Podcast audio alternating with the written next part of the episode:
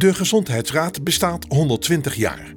Een ruime eeuw waarin de Raad gevraagd en ongevraagd advies uitbrengt aan regering en parlement over relevante gezondheidsvraagstukken. In 120 jaar zijn zo'n 3500 adviezen uitgebracht, altijd gebaseerd op de stand van de wetenschap.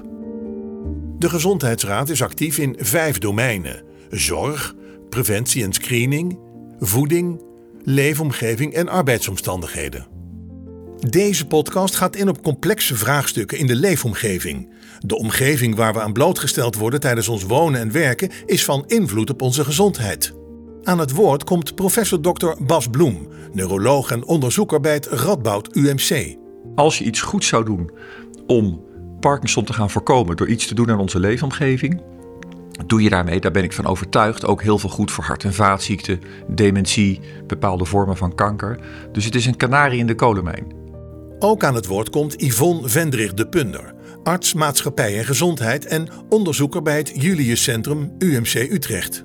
Gezondheid en leefomgeving gaat om meer dan alleen maar dat wat er uit wetenschappelijk onderzoek bekend is over of er wel of niet of factor X ziekte Y kan veroorzaken, maar het gaat ook over hoe mensen het percipiëren. De derde deskundige is wetenschappelijk secretaris Dr. Harry van Dijk. Je wilt enerzijds niet wachten tot het ultieme bewijs geleverd is, maar anderzijds ook niet bij elke eerste indicatie dat er mogelijk iets aan de hand is, meteen alles gaan verbieden. Wat zijn voorbeelden van complexe vraagstukken uit de leefomgeving met veel partijen? Nou ja, bijvoorbeeld bestrijdingsmiddelen die in de landbouw worden toegepast. Je praat hier met een Parkinson-neuroloog. Uh, dus ik praat ook echt vooral vanuit die expertise. Wat we zien is dat Parkinson de snelst groeiende hersenziekte ter wereld is. En er is eigenlijk wereldwijd een berg aan groeiend bewijs dat Parkinson op zijn minst voor een deel mede veroorzaakt wordt door blootstelling aan bestrijdingsmiddelen in de landbouw. Een ander voorbeeld is uh, mensen die rondom hoogspanningslijnen wonen. Of mensen die rond de uh, masten van de telefonie wonen en zich zorgen maken over mogelijke gezondheidseffecten daarvan. Maar ook wel het ontwerp van een, een gezonde leefomgeving. Dus er is een enorme verdichtingsopgave, ligt er in de Randstad met name. Er moeten veel woningen bij, maar hoe doe je dat nou op een goede manier? Dat je ook uh, voldoende publieke ruimte overhoudt die kwalitatief goed is, wat ook voldoende is om te recreëren voor mensen. Wat is kenmerkend voor vragen uit de, uit de leefomgeving?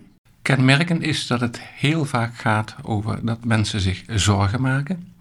Dat mensen eh, het gevoel hebben of zelfs weten dat ze blootgesteld worden aan een bepaalde milieufactor, zal ik het maar noemen. Dat je domeinoverstijgend aan het werk bent. Dus vanuit gezondheid zoek je uh, verbinding met uh, professionals, afdelingen die niet primair met gezondheid bezig zijn. Zij werken, ze hebben andere belangen, ze hebben andere doelen die ze nastreven, um, werken volgens andere wetten soms. Um, maar vanuit gezondheid hebben wij die andere mensen nodig, omdat zij dingen kunnen doen die uiteindelijk de gezondheid kan verbeteren. Welke ontwikkelingen zijn er in de loop van de tijd geweest in het denken over gezondheid en leefomgeving? Dat het vroeger meer ging over uh, ja, de, de, klassieke milieufactoren zoals uh, luchtkwaliteit, waar men nog steeds wel mee bezig is. Maar nu zoekt men bijvoorbeeld veel meer verbinding met uh, de afdelingen ruimtelijke ordening, uh, met stedenbouwkundigen, met planologen. Hoe richt je nou de leefomgeving zo in dat het uitnodigt tot gezond gedrag?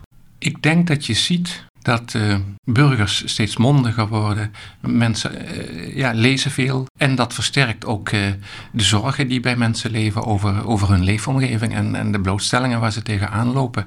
Wat we zien is dat Parkinson waarschijnlijk een bitter zeldzame ziekte was voor 1817. Hè. Dat is gekeken naar historische rapporten. En inmiddels weten we uit een groot aantal onderzoeken dat boeren een hoger risico hebben op Parkinson dat omwonenden van landbouwpercelen een hoger risico hebben op Parkinson. Frankrijk heeft zelfs de stap gezet om Parkinson als beroepsziekte bij boeren te erkennen. Wat is voor jou wezenlijk aan een goed advies over, over de leefomgeving? Ja, dat is interessant. Uh, wat de Gezondheidsraad denk ik heel goed gedaan heeft, is gekeken naar de internationale literatuur en die heel kritisch bekeken. Uh, en tegelijkertijd wegen ze daarbij ook maatschappelijke belangen. En wat ik goed vind aan de Gezondheidsraad, is dat je een balans moet zoeken tussen aan de ene kant de oprechte zorgen die er zijn over een ziekte zoals bijvoorbeeld Parkinson. En aan de andere kant het voorkomen van paniekvoetbal. Als een minister bijvoorbeeld vraagt aan ons: ja, kunnen er nou mensen die rondom akkers wonen ziek worden van gewasbeschermingsmiddelen? Dan moeten wij eh, niet alleen maar in de literatuur duiken over of die middelen wel of niet toxisch zijn, maar dan moeten we ook weten hoe gaat het in de praktijk aan toe als een boer een middel aan het spuiten is. Dus praktijkinformatie, zowel van omwonenden, maar ook van de agrariërs zelf. Hoe werken wij? Moet er zoveel mogelijk bij betrokken worden. Maar op het moment dat je daar blijft hangen van er is een risico of er ligt een kans, dan ehm, heb ik het idee dat het voor de overheden lastig is om dat om te zetten in iets concreets. Dus dat, dat je net een stap concreter wordt dan puur het beschrijven van een kans of een risico. Ja. Voor de Gezondheidsraad is multidisciplinair werken belangrijk om, om breed onderlegde adviezen te geven. Wat betekent dat precies en hoe zie je dat concreet terug in de adviezen? Ja, als je bijvoorbeeld kijkt naar die gewasbescherming van omwonenden, dan hebben wij dus wetenschappers van heel verschillende disciplines in onze commissie gehad. Dat zijn enerzijds zijn de toxicologen, maar daarnaast kun je ook een kinderarts hebben, of een, een psycholoog die verstand heeft van risico's, of een micrometeoroloog die eh, verstand heeft van hoe gewasbeschermingsmiddelen zich vanaf de akker verspreiden richting woningen. Je moet natuurlijk praten met uh, de belangengroepen zelf. Uh, met boeren. Boeren hebben het al ontzettend zwaar. En even, ik verwijt die boeren helemaal niks. Hè. Boeren houden zich keurig aan wet en regelgeving. Proberen volgens mij op een mooie manier een eerbaar beroep vorm te geven. En zij zijn het grootste slachtoffer en niet de dader. Dus dit is een dossier waar bij uitstek multidisciplinair gedacht moet worden. Wat is voor jou terugkijkend een concreet of een belangrijk advies geweest van de Gezondheidsraad op het gebied van leefomgeving? Nou, een heel belangrijk advies eh, vond ik zelf. Uh, dat advies over gewasbeschermingsmiddelen en de blootstelling van mensen eh, die rondom akkers wonen.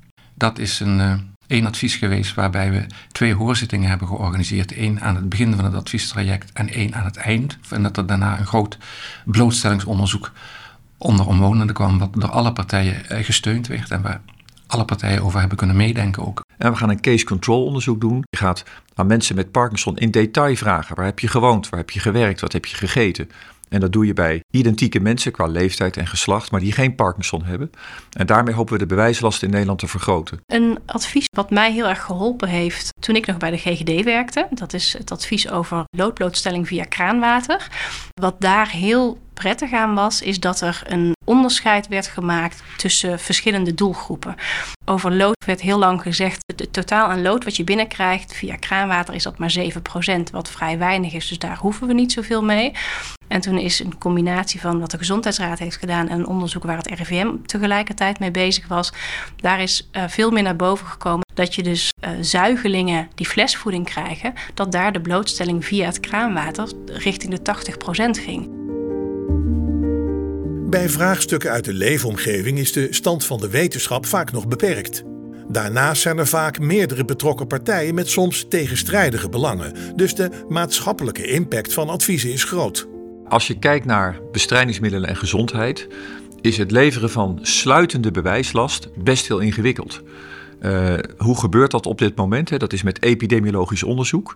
Maar epidemiologisch onderzoek geeft associaties en niet noodzakelijk causale oorzakelijke verbanden. Je moet achteraf proberen, zo goed en zo kwaad als dat kan, ziekteverschijnselen die mensen zeggen te hebben te koppelen aan aan een geschatte blootstelling en soms over vele jaren heen. En dat is bijna altijd bijzonder lastig. Maar de verhalen die je hoort van professionals en bewoners, die kunnen zeker ook wel een richting geven in, in waar moet je zoeken naar de kansen.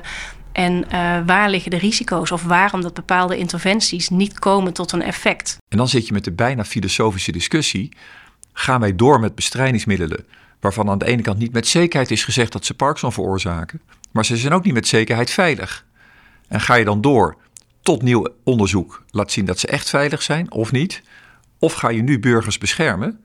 Hoe kan je naast de stand van de wetenschap ook de ervaring of de mening van de burger of de beroepsbeoefenaar meenemen in een, eh, in een advies? Uh, wat wij vaak doen is dat we hoorzittingen houden, hè, waarbij dan uh, mensen kunnen zeggen wat zij aan relevante kennis menen te hebben. En vragen die dan aan de commissie aan te reiken en ook toe te lichten. Wat je nog wel eens ziet bij het betrekken van bewoners, is dat het een, een soort participatievinkje wordt. Dus dat mensen zeggen: we hebben wat bewoners bevraagd, dus nu hebben we ook het bewonersperspectief. Maar als je het hebt over het verkleinen van gezondheidsverschillen, en dat is waar we naar streven volgens mij in Nederland, dan moet je kijken naar wie heeft er de slechtste gezondheid. En dat zijn de mensen die je vaak moeilijk kunt bereiken als het gaat over het meten van een effect van een interventie of het weten wat hun wensen zijn over de leefomgeving. En het mooie van dit eh, adviestraject was dat tijdens de hoorzittingen mensen al naar elkaar konden luisteren. En dat, dat leidde al tot wederzijds meer begrip tussen die, al die partijen. En later kregen we ook van de opdrachtgevers die ons om het advies gevraagd hadden, de departementen te horen, dat niet het alleen advies zelf belangrijk was geweest, maar ook de hele weg daar naartoe met die hoorzittingen. Ik geloof heel erg dat we mensen diep moeten informeren, deep learning. Dus mensen deelgenoot maken van de kennis en ook deelgenoot maken van onzekerheden, maar daar moeten we burgers ook in meenemen.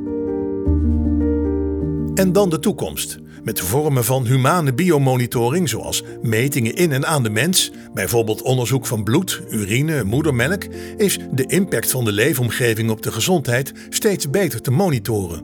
Wat wij in ieder geval eh, regelmatig zeggen tegen de overheid, en ik denk dat we dat in de toekomst nog vaker zullen gaan zeggen, is dat we ervoor pleiten, zeker in het milieudomein, als het om leefomgeving en gezondheid gaat, van overheid, ga meer meten.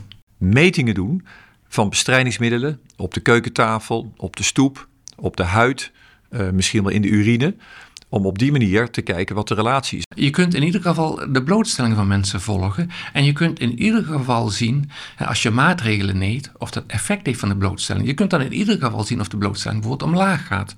Lastig aan dat laatste vind ik dat uh, het meten van concentraties van bestrijdingsmiddelen natuurlijk inzicht geeft in wat er op dit moment gebeurt. Maar waarschijnlijk krijg jij Parkinson omdat je de afgelopen 20, 30 jaar bent blootgesteld geweest. Dus de vraag is wat een meting vandaag de dag als momentopname je oplevert aan inzichten in ziekte op de lange termijn. Iets waar we vanuit de Gezondheidsraad volgens mij wat mee moeten, is dat je, um, dat je als overheid met je leefomgeving ook ondersteunt wat je aan mensen als individu vraagt. Nog even naar die ontwikkeling in de toekomst. Je had al eerder genoemd dat de burger mondiger en kritischer wordt. Wat valt daarop in te verwachten in de toekomst? Ik denk dat het in principe op zich wel positief is. Je merkt ook dat je hele goede input krijgt van, van burgers die zich ergens vastbijten in een probleem. Dat worden vaak echt ook, ook deskundigen die, die je ook kritisch kunnen bevragen en je scherp houden. Daar krijg je ook weer te maken met allerlei lobbymechanismen, want de industrie heeft hier natuurlijk enorme financiële belangen bij die pesticiden. Dus het goed betrekken van de industrie, denk ik, als partner. We hadden het over multidisciplinair en de complexiteit van dit dossier. Ehm, je moet die industrie ook betrekken. Um, oprecht betrekken en kijken wat voor rol zij hierin kunnen spelen om Nederland schoner en veiliger te maken.